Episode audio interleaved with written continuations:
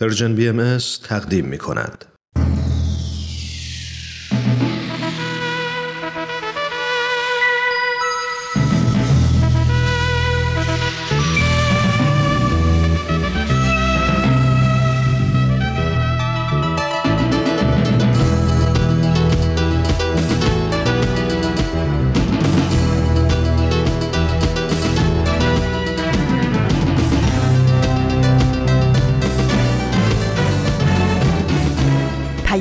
دوست، برنامه‌ای برای تفاهم و پیوند دلها.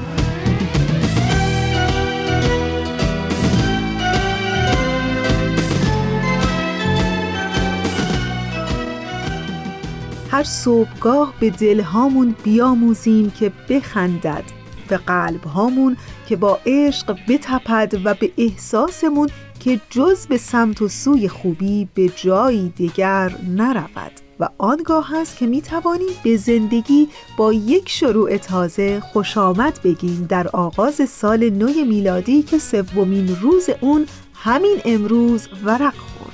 این هفته هم به برنامه پیام دوست خیلی خوش آمدین. من فریال هستم به همراه دیگر همکارانم در رسانه پرژن بی ام اس. در پیام دوست یک شنبه های این هفته هم با شما خواهیم بود.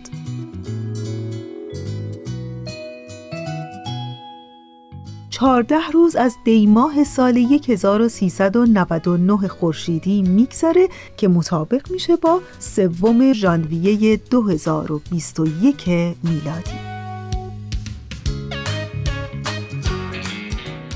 و اما بخش هایی که شما شنوندگان عزیز ما قرار امروز شنونده اونها باشید. در بخش اول مجموعه برنامه صد پرسش صد پاسخ رو داریم و در بخش دوم سری میزنیم به مجموعه برنامه سر آشکار و در ایستگاه سوم مجموعه برنامه پیشنهاد رو خواهیم داشت و در ایستگاه آخر کووید نامه نوزده برای شما آماده پخش خواهد شد.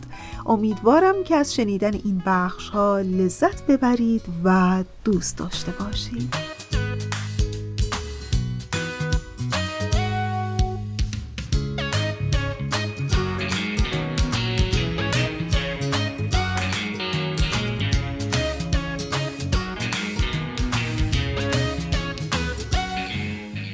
و بخش اول برنامه امروز ما در همین ابتدا از از اون دعوت میکنم به قسمت دیگری از مجموعه برنامه صد پرسش صد پاسخ گوش کنین و دوباره برگردیم.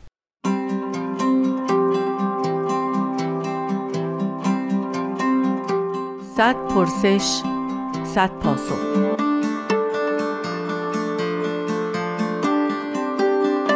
پرسش نود و پنجم.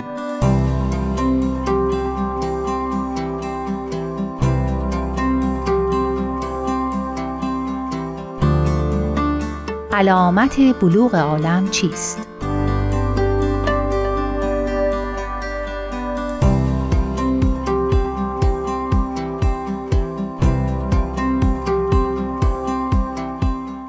با درود خدمت شنوندگان نازنین.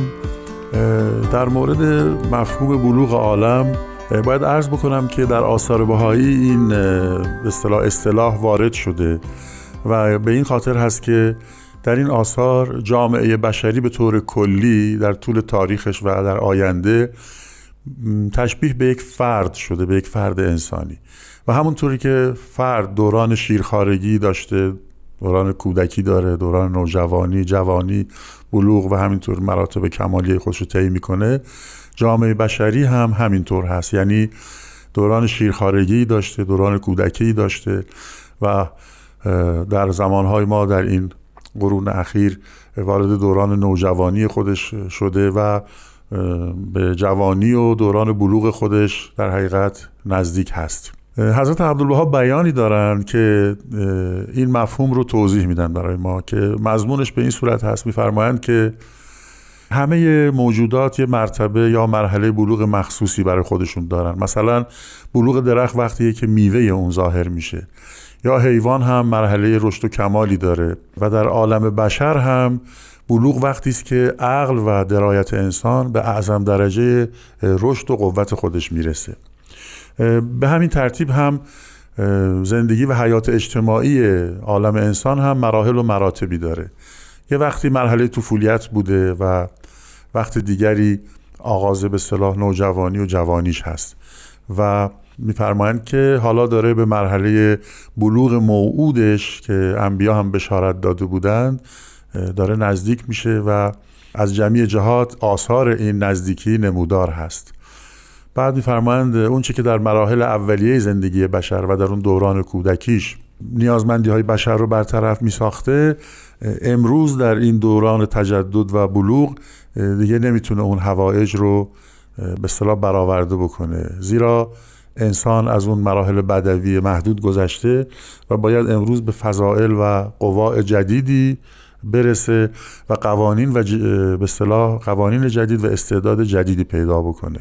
بعد می‌فرمایند که انسان در این زمان به مواهب و فیوزات جدیدی مخصص شده که در ایام سباوت و کودکی خودش نداشت، هرچند که در وقت خودش اون فیوزاتی که در ایام کودکی داشت کافی بود، اما امروز دیگه اون حدود و اون اون حد از مواهب و موهبت هایی که داشت تکافوی مراحل بلوغ خودش رو نمی‌کنه. باز در آثار بهایی توضیحات دیگه‌ای داده شده در زمینه اتحاد جامعه بشری که می‌فرمایند که اتحاد عالم و وحدت عالم انسانی درخشان‌ترین مرحله‌ای است که جامعه انسانی در حقیقت به سویش داره پیش میره. و توضیح میدن که یک زمانی بشر اتحاد خانواده رو گذرونده، بعد اتحاد دولت شهری رو گذرونده، بعد اتحاد ملی رو گذرونده و حالا وقتش هست که به اتحاد جهانی برسه و این چیزی است که مختص به دوران بلوغ عالم خواهد بود و ما در اون مسیر داریم طی می‌کنیم. و نکته آخری که میتونم عرض بکنم این هست که در جای توضیح داده شده که ما هنوز الان به در حقیقت رتبه بلوغ عالم انسانی نرسیدیم و یکی از زائرینی که حضور حضرت ولی امرالله شوقی ربانی بودند توضیح میدن که وقتی مشرف بودند حضور ایشون فرموده بودند که بین بلوغ عالم انسانی و کمال عالم انسانی فرق وجود داره. میفرمایند که بلوغ هنوز نرسیده و بعد از اینکه عالم به رتبه بلوغ رسید بعد از اون رتبه کمال هست و در مفاوضات از عبدالبها توضیح میدن که وقتی به اون مرتبه برسه کمالات دیگه نامحدود هست و بشریت دائم سیر کمالی خودش رو میکنه و در اون دوران هم از نظر روحانی و معنوی و هم از نظر انسانی علوم، فنون، فرهنگ، هنرها و هم در زمینه‌های مادی تغییرات بسیار شگرفی در عالم به وجود خواهد آمد.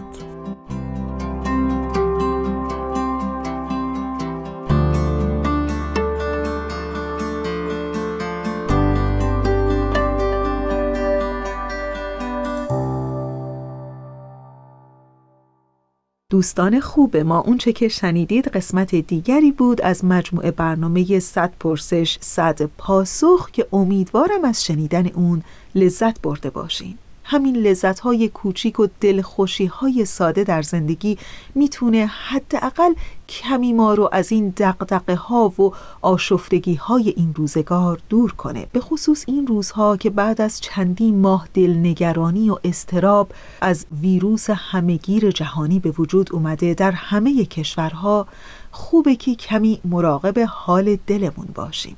و حالا که صحبت از روزهای کرونایی و دست و پنجه نرم کردن با این روزها و البته پیامدهای بعد از اون اومد، میخوام بهتون بگم که بیاین حتی در بحبوحه همین مشکلات همچنان امید داشته باشیم به روزهای بهتر، امید داشته باشیم که یک بار دیگه حتما حال دنیا خوب خواهد شد، به امید اینکه یک بار دیگه چهره‌ها بی ماسک زیباترین لبخندها رو تکرار خواهند کرد، آهنگ خنده از دل هر پنجره در کوچه خواهد ریخت، موسیقی فنجان و قاشق کافه ها را مست خواهد کرد.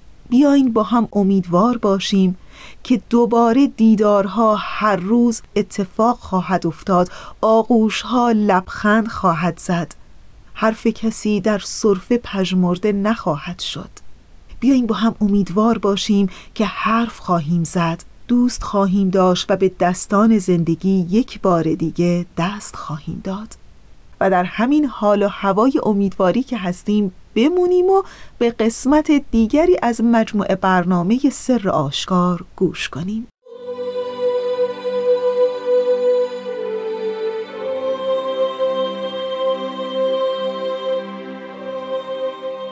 سر آشکار.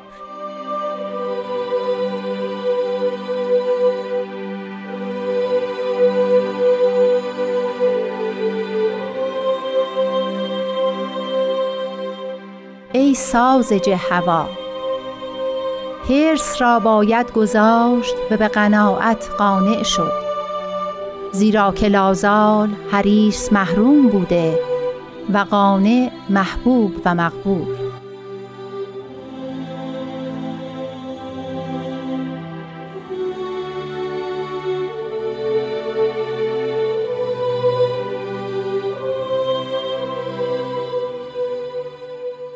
خب دوستان عزیز، وقت شما به خیر، روز و شبتون خوش. این قسمت دیگه از مجموعه سر آشکاره که از رادیو پیام دوست تقدیم شما میشه.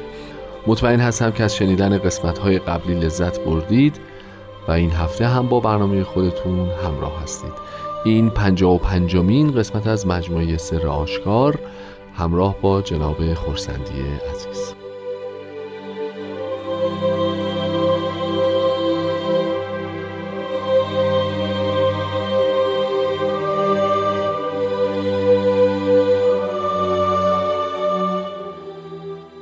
آقای خورسندی عزیز، روز بخیر، خسته نباشید و خوش اومدید به برنامه خودتون. روز شما هم بخیر باشه و خیلی متشکرم از لطفتون. قربان شما. همونطور که در ابتدای برنامه هم شنیدید، ما امروز راجع به یک فقره از کلمات مکنونه فارسی صحبت می‌کنیم که با مطلع ای سازج هوا آغاز میشه. اول من می‌خواستم بپرسم خود کلمه سازج یعنی چی؟ سازج یعنی خالص، یعنی چیزی که هیچ آلودگی نداشته باشه، از یه چیز ترکیب شده باشه. بله بله. پس وقتی ما سازج هوا هستیم در حقیقت یعنی مخلوقی که همه چیزمون امیال آرزو هست. بله. این همه هفته پیش و هفته قبلتر صحبت کردیم. سازج هوا هستیم یعنی قضاوت الهی راجب ما، در حقیقت راجب اقلن بعضی از حالات و بعضی از لحظات حیات ما. بله. این است که ما واقعا سازج هوا هستیم، ترکیب شدیم از مجموعی از آرزوها و امیال مم. و شاید خیلی از اوقات نه حتی فکری راجع به عواقبش و نه فکری راجع به چیزی جز این داریم. و به این ترتیب وقتی ما میگیم سازج هوا دارن خطاب میکنند که تو در حقیقت چنینی. بله. مگر حالا بیای و عکسشو ثابت بکنی دوسته، مگر راه دیگری پیدا بکنی. بله. و دیانت آمده است که این راه ها رو ما نشان بده. بله.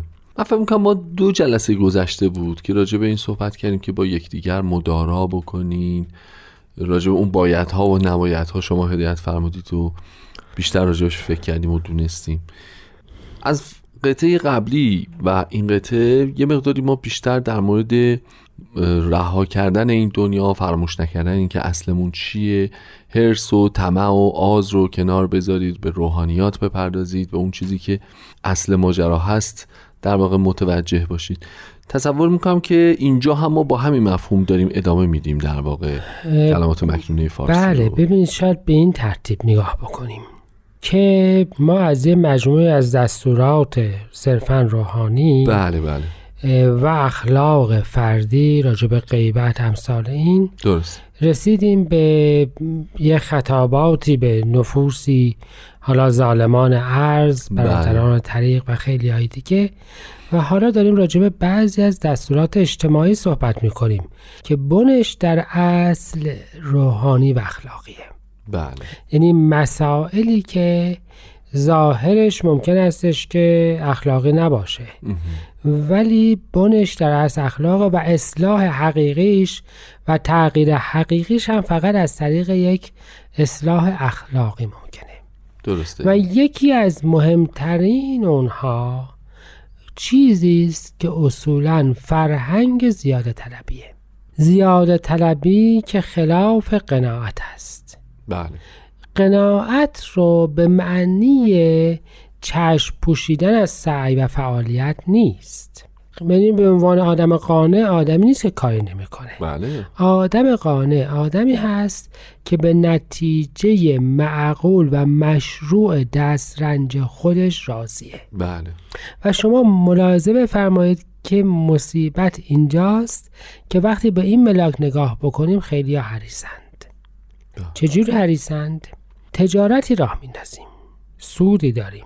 مثلا تعریف شده که سود معقول منطقی این کار ده درصده، بیش از اونش رو باید مالیات بدیم، بیش از اونش رو باید عوارض بدیم.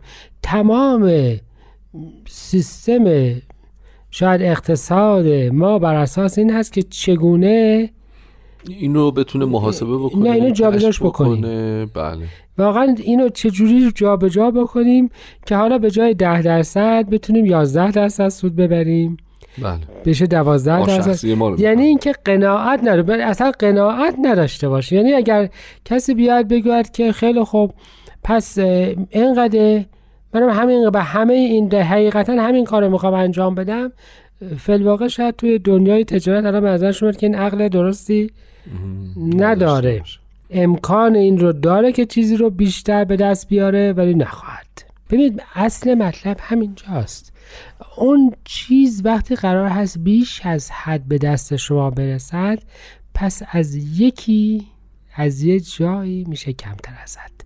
همه این قصصی هم که هست که جامعه رفاه هست و هی ثروت افزایش پیدا میکند و همه ثروتمند میشوند، نهایتا این است که همه ثروتمند میشوند به قیمت محیط زیست. بله. همه ثروتمند میشوند به قیمت کره زمین، ولی قرار نیستش که همه به نهایت ثروتمند بشوند و هیچ کس هزینه بابت این وضع به این راحتی پرداخت نکنه. نکنه. ما معمولاً سعی میکنیم که این هزینه رو به افراد دورتری تحمیل بکنیم.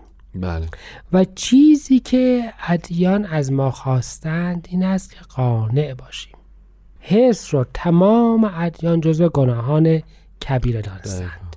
چرا که گفتند معنای حرص این است که تو به آنچه که خداوند به نظرش خوب بوده قانع نشدی، اطمینان نداری.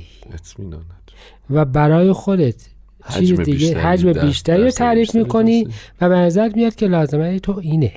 اه. معنای حرص در حقیقت این میشه دیگه. درست. حتی اینجوری نگاه بکنیم، خداوند گفته است که این نمازها را بخوانید. بله بله. تا رستگار بشوید مثلا. و تو بگی نه این تعداد کافی نیست، من پنج برابر بخونم. امه. یعنی به حرف خداوند چیکار کردی؟ گوش ندادی، اطمینان نکردی، گفتی نه برای محکم کاری. حالا مثلا اون شاید استغفر الله خیلی متوجه نبوده که بعد چقدر باشه، شاید کم بیاد، کم گفتن. به همین ترتیب فکر بکنید همه اینا میشه حرص. درس حرص از عدم اطمینان حاصل میشه و وقتی ما به طور کلی نگاه بکنیم یعنی عدم اطمینان به خالق جهان و معنی عجیبی یه دفعه پیدا میشه. بله.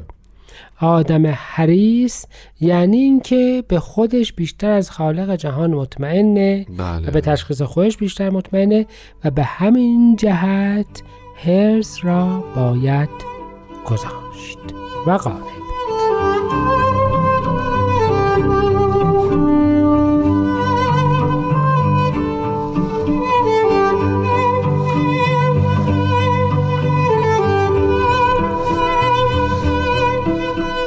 عزیزان همراهان با برنامه سر آشکار هستیم و ادامه این برنامه. خب جان خورسندی، این که حرص چیز بدی بوده درسته، میپذیریم و قبول داریم. این که از ازل اینجوری بوده، این که در ادیان مختلف را جای صحبت کردیم، همه اینا رو قبول داریم.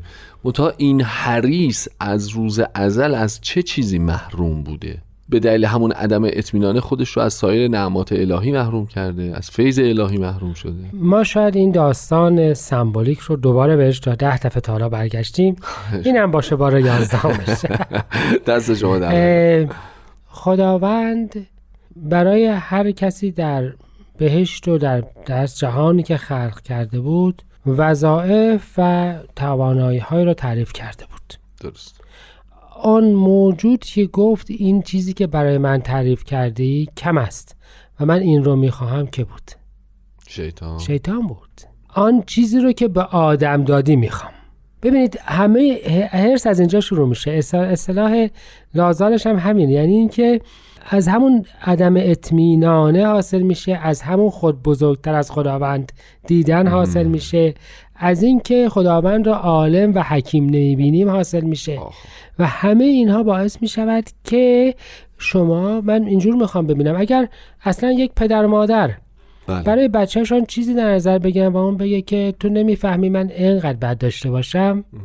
ببینید اصلا خود پدر مادر چجور برخورد میکنن یا چجور فکر میکنند بله بله. و چقدر به نظرشون این رفتار ممکن استش خوشایند نباشه. و پدر مادر انسان جایزالخطااند. ما وقتی که به سرنوشت خودمان، به آنچه که نتیجه سعی و عمل خودمان از قانع نمیشیم، پس نه جامعهمون رو قبول داریم نه خداوندمون رو قبول داریم. و به این ترتیب خیلی مشخص است که در هر سیستمی افراد حریص از مواهب اون سیستم محرومند. شما میخواید بگید در سیستم روحانی نه. اگر در سیستم تجاری باشه یک تاجر حریص بله. باعث عدم اطمینان بقیه مردم بهش میشه و ضرر میکنه بله. در هر جای دیگه افراد وقتی که به نتیجه منطقی کار خودشون قانع نباشن، یک کارمند حریصی که میخواد ترقی بیش از حد بکنه چی میشه؟ در هر سیستم اداری درستی معمولا این افراد رو کنار میگذارن، میگن این در از جاه طلبه، زیادی جاه طلبه، به هم میریزه. برای همین عرض میکنم از مواهب خود همون سیستم محروم میشه. من میخوام عرض بکنم فکر بکنید یک گیاهی که به جای اینکه یک لیوان آب که مصرف داره رو بخواد جمع بکنه، ده لیوان پیش خودش جمع بکنه، میگنده تو اون آب. تمام زندگی ما همین طوریه. یعنی ما از همون چیزی که فکر میکردیم موهبته، به خاطر حرص همون رو از دست میدیم. و حالا برعکسش بس بگیم که اگر که قانع باشیم مقبول, مقبول است و محبوب. محبوب است. یعنی فکر بکنید که یه رابطه عاطفی بله. یه شخصی همش از طرف مقابل خودش بیشتر بخواد مهم. در نهایت چی از دست میده؟ همون عاطفه درست منطقی اون زندگی رو هم از دست خواهد داد. همش که نمیشه بیشتر خواست. وقتی که اینجور باشه همه چی از بین میره. به همین جهت عرض کردم مواهب همون چیزی که شما با خاطرش هرس میزنید خود اون رو از بین خواهید برد. و به همین جهت نفرمودن حریص در دیدگاه خداوند محروم است بله. فرمودن حریص لازال محروم است. از چی محرومه؟ از همون چیزی که با خاطرش هرس میخوره. خیلی نکته ولی خیلی مرز باریکی داره ها، بین تلاش، بین ایدئالیستی، بین بین تلاش بله، فعالیت، سعی، ولی در این حال استفاده از اون. آها استفاده هم اینجا محلی از اعرابه. شما وقتی که علمی دارید که هی میخواید بیشترش بکنید و ازش استفاده نمیکنید، شما حریص علمید بله بله. دیگه عالم نیست. نیستید. ثروتی دارید که میخواید اضافهش بکنید ولی استفاده از اون نه خودتون میبرید نه بقیه، شما حریص ثروتید بله بله. حالا حریص قدرتید، اون قدرتی که به خاطر خیر مصرف نمیشه خب فقط میخواید اضافهش بکنید به چه کاری میاد دقیقا. و به این ترتیب در نهایت این حرص خود اون قدرت، خود اون ثروت، خود اون علم را هم بیفایده و معطل و نابود میکنه بله. به همین جهت محروم میشه از همون چیزی که به خاطرش حرص خورده. یعنی مثلا شیطان از همون برتری که به خاطرش حرص خورد به طور دائم محروم شد. در حقیقت از عنصری بالاتر خلق شده بود بله بله. ولی به خاطر بیشتر خواستن از همش چی شد؟ محروم, محروم شد. پس با این اوصاف این حرص رو میشه تعمیمش داد. یعنی اگر ما ساذج هوا دیده میشیم، یعنی تو علم به فرموده شما، تو اقتصاد، تو هر چیزی ممکنه بریم به سمت و سویی که رفتاری داشته باشیم که اون رفتار یک رفتار مطلوب و پسندیده و چی بهش بگیم لحاظ دینی تایید شده نیست. درسته؟ بله، یعنی یک رفتاری داشته باشیم که در حقیقت مفید به سعادت ما نیست, نیست. مفید به سعادت ما نیست. و راجع به این صحبت کردیم که این مرزبندی بین تلاش و انگیزه و انرژی و فعالیت و کوشش بیشتر اون محترمه و سر جای خودش باقی و برقراره. زیاده خواهی زیاده خواهی تعبیر دیگه ای در واقع ازش بله. پیدا میکنه. یعنی فعالیت معناش زیاده خواهی نیست, نیست. بله. این هستش که انسان باید سعی بکنه بهتر از آن چه که بود رو تحویل بده، اما به نتیجه آن چه که حاصل می شود راضی باشه. این خیلی نکته مهمیه.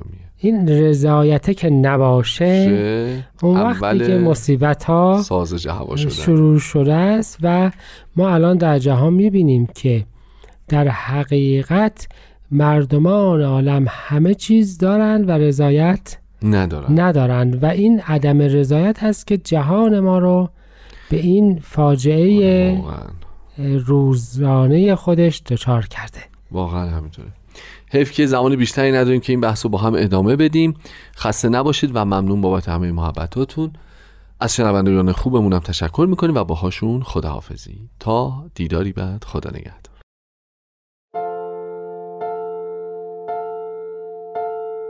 ای سازج هوا،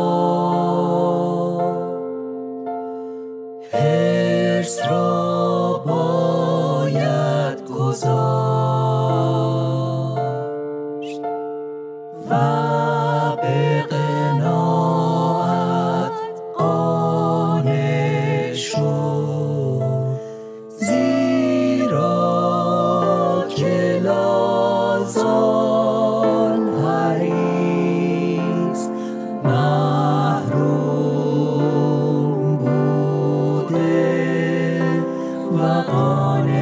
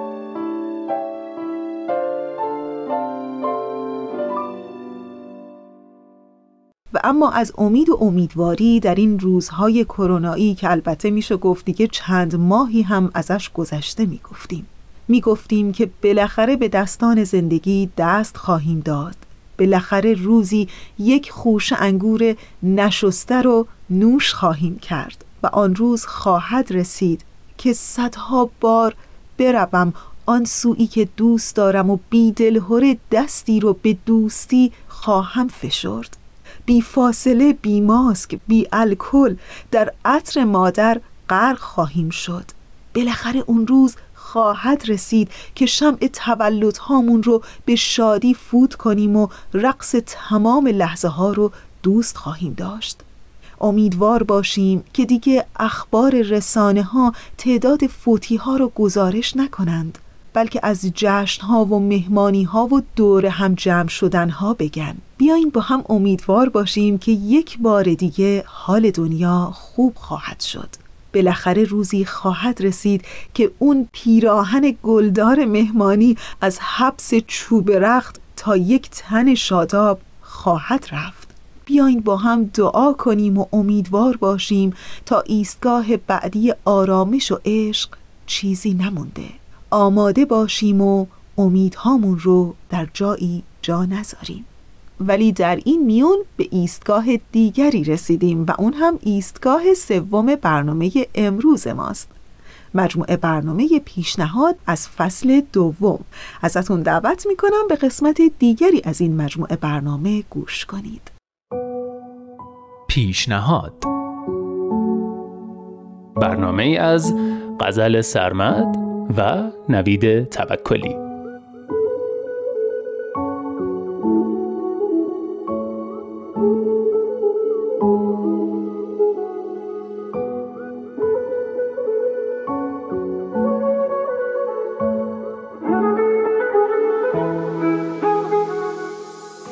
سلام، من نوید توکلیم و امروز یه پیشنهاد دیدنی براتون دارم.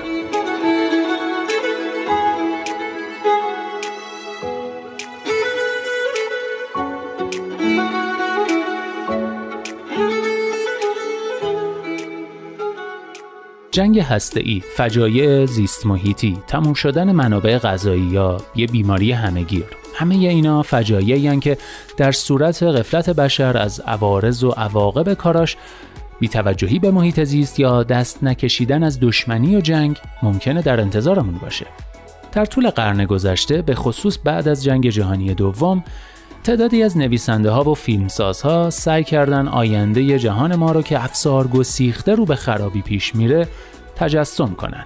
ژانر پست اپوکلیپتیک یا همون پسارستاخیزی یا آخرالزمانی یه ساب ژانر یا یه شاخه از ژانر علمی تخیلیه که به ماجراهای پیش اومده تو فضای بعد از یه فاجعه بزرگ میپردازه. فاجعه‌ای که در اثر اون معمولاً اکثر انسان‌ها نابود شدن و معدود نجات یافته‌های باقی مونده با تبعات فاجعه درگیرن. این نوع فیلم‌ها و داستان‌ها معمولاً هشدار دهندن، هشدارین به ما که جنگ و پیشرفت تکنولوژی بدون توجه به ابعاد انسانی اون و بدون توجه به محیط زیست چه بلایی میتونه سر بشریت بیاره. اما اگه چنین فاجعه‌ای اتفاق بیفته چی میتونه بشر رو نجات بده؟ پیشنهاد امروز فیلمیه که به این سوالات جواب میده.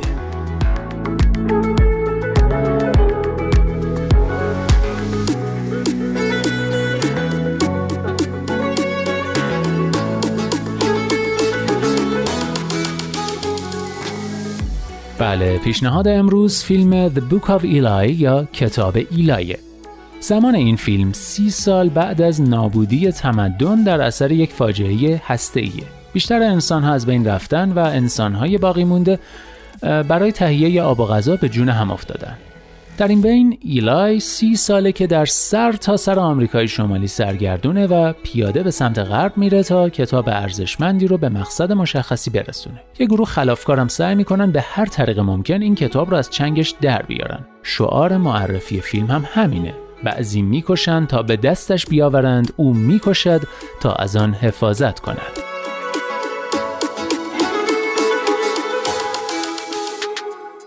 از این کشت و کشتار که بگذریم، نسل جدید که بعد از فاجعه به دنیا آمدن چیزی از تمدن نمیدونن و بیسوادن. شخصیت منفی داستان که مثل ایلای از آدمای باقی مونده از دنیای قدیمه میخواد از ناآگاهی و بیسوادی مردم استفاده کنه و با به دست آوردن این کتاب به دنیا حکومت کنه.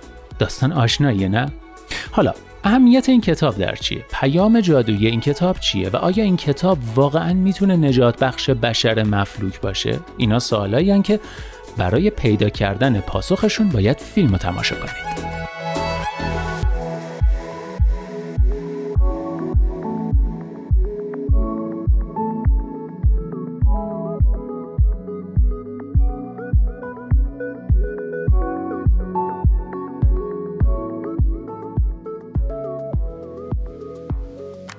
کتاب یلای یه فیلم اکشن آخرالزمانیه که توسط برادران هیوز که دوتا کارگردان دوقلوی ایرانی آمریکایی هستن کارگردانی و سال دو هزار و ده تو آمریکا اکران شده. بازیگرای مشهور و کاربلدی هم مثل دنزل واشنگتن، گری اولدمن، میلا کونیس و تام ویتس توی این فیلم بازی کردن که هنرنمایی تک تکشون جذابیت‌های فیلم رو افزایش داده. مخصوصاً بازی درخشان دنزل واشنگتن و سکانس‌های تقابلش با گری اولدمن، میلا کونیس و حتی سکانس کوتاه رویاروییش با تام ویتس هر کدوم لحظات جذاب و درخشانی رو در فیلم رقم میزنه. فقط این نکته رو باید تأکید کنم که به خاطر بعضی صحنه‌های خشن این فیلم درجه سنی آر گرفته، یعنی اینکه برای افراد زیر هفده سال نامناسبه مگر تحت کنترل و با همراهی و اجازه والدین. فیلم صحنه‌های اکشن جذاب و باحالی هم داره که خبر خیلی خوبی میتونه باشه برای طرفدارای فیلم‌های اکشن، اما فیلم پا رو از یک اکشن معمولی فراتر میذاره و به خاطر پیام انسانی و مفاهیم عمیقی که مطرح میکنه میشه اونو به عنوان یه فیلم مهم و به یاد موندنی پیشنهاد کرد. میگم به یاد موندنی چون کتاب ایلای از اون فیلماییه که با تموم شدنش رابطه تماشاگر با فیلم تموم نمیشه و مخاطب رو به فکر وامی داره. درسته که ماجرای این فیلم توی یه دنیای تخیلی اتفاق میفته، اما مسائلش رو میشه به دنیای فعلیمون تعمیم داد. فیلم علیرغم صحنه‌های اکشن و بعضن خشنش برای نجات دنیای پسارستاخیزی خودش از فلاکت و وحشیگری و در واقع برای نجات دنیای امروز ما از وضعیت بحران‌زده‌اش راهکاری غیر از قدرت و زور و اسلحه رو مطرح میکنه و هشدار میده که ارزشمندترین ابزار و متعالیترین اندیشه ها هم اگه به دست نااهلاش بیفته بازیچه قدرت طلبی و قدرتمندتر شدن دیکتاتوری اونا میشه.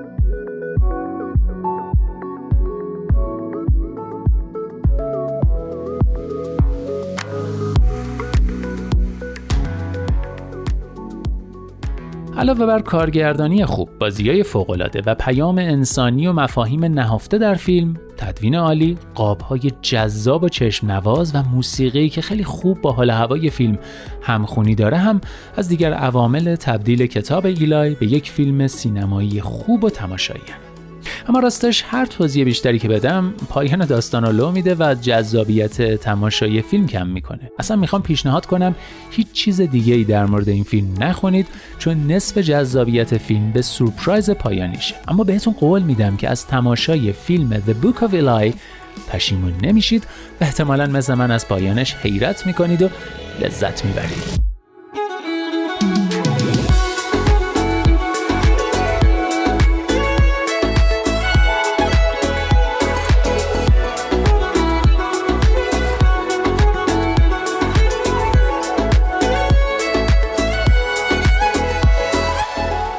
دوستان خوب ما، امروز از حال و هوای امیدواری به روزهای بعد از کرونایی گفتیم و حالا جا داره که در همین حال و هوا به قسمت دیگری از مجموعه برنامه کووید نامه نوزده گوش کنیم.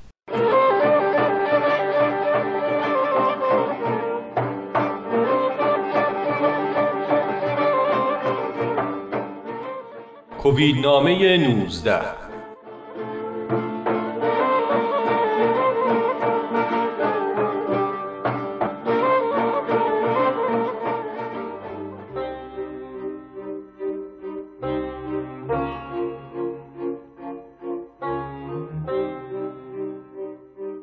گفتمش کی آمدی؟ گفت اکنون. گفتمش چه دیدی؟ گفت هم همه ایست در جهان و قلقله ای در کیهان و هنگامه ایست میان خلقان. گفتمش این از تو آمد؟ گفت در اول بلی، ولی کنون به دست مردمانش سپردم. گفتمش اصلا بهر چه آمدی؟ گفت از خود بپرس. گفتمش چطور؟ گفت در زمان که آمدم شما را چه شد؟ گفتم گرفتاری و مشقت. گفت از چه؟ گفتم از ایرا که پلیدی و صغیر، دیده می نشوی و بر همه جا گذر کنی و کس نفهمد. گفت راهش چیست؟ گفتم خردمندان و بزرگان گفتند که حجابی یا پارچه‌ای که ماسک نامندش بر صورت زنید و به فاصله مشق کنید و سخن گویید و در خانه بمانید و به هر جای مجتمع نگردید. گفت شما چه میکنید؟ گفتم صورت نپوشانیم و بی فاصله معاشرت کنیم و با هر کس مجالست نماییم و به هر سرای مخالطت کنیم و به هر جای معانست جوییم. گفت هرچه بیشتر مینگرم کمتر خرد میبینم. گفتم اما بزرگان مملکت و سرپرستان ملت مردمان را محافظند و کسان را پاسبان. گفت کدام را گویی؟ آنکه گوید در خانه بمانید و فرزندانتان به مکتب برد، یا آنکه جان خیش و خیشان محترم داند و مردمان به جان هم اندازد، یا آنکه با دیگری رزم زرگری کند و خود فاتح الفتوح خیال داند و زحمت خلقی از آن خود کند و به نام خیش پندارد. گفتم اما مردمان بیدارند و خبردار، یاری هم کنند و از این وادی گذر. گفت خیرت کجا رفت و عقل کجا؟ خود ببینند و راحتی خود خواهند و این بتر که سلامت خود ناسلامت کنند و دیگران هم به وادی خطر افکنند و به دام مرگ اندازند. کدام عاقل آتش به خود زند و مردمان بسوزاند؟ کدام خردمند به بزم دوستان شود و والدین به بیماری دهد؟ گفتم خموش که باطل گویی که همه چنین نیستند. بسا کسا که سختی بر جان خریدند و زیان خیش سود دیگران دیدند و خسران مردمان نپسندیدند و تقابن یاران نخواستند. گفت چه سود که جمع اینان قطره ایست دریای جاهلان را. گفتم قطره قطره جمع گردد. گفت وانگهی رویا شود. گفتمش رویا؟ اگر چنان است که گویی، از چه میدان مردمان تنگ گشته و به آنی خلقی دگر اسیر شوند. گفتم این دوره ایست و عالمان که نظم جهان ساختند راهی جویند و چاره‌ای خواهند. گفت کدام نظم؟ آنکه به اندک رطوبتی فرو ریزد به عقل ناخوشی نابود شود نظم ندانند. خاموش شدم. این چه بیماری است که این چنین زیبنده سخن گوید و این چه ویرانی است که گزیده نطق کند.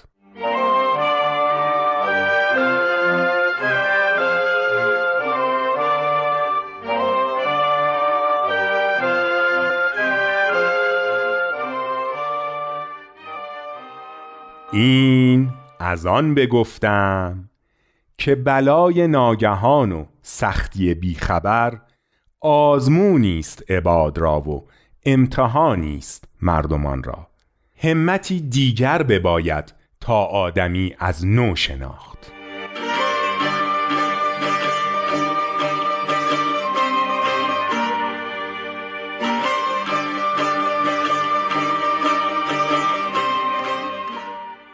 شنیدین محمود دولت آبادی نویسنده به نام ایرانی چه زیبا زندگانی رو تنها در چند تا عبارت ساده توصیف کرده؟ او میگه یک بار است زندگانی، یک بار، همین یک بار، همین یک بار که نسیم صبح را به سینه فرو میدهیم، همان یک بار که آتش خود را با قدحی آب خنک فرو مینشانیم، همان یک بار که سوار بر اسب در دشت تاخت می کنیم. یک بار، یک بار و نه بیشتر. زندگی یک بار است در هر فصل. خب دیگه دوستان عزیز، ما به انتهای برنامه امروز نزدیک میشیم. همینجا تشکر میکنم از همکار عزیزم بهنام برای تنظیم این برنامه و دلی آرام، تنی سالم و روزگاری خوش آرزوی همه ما برای همه شماست.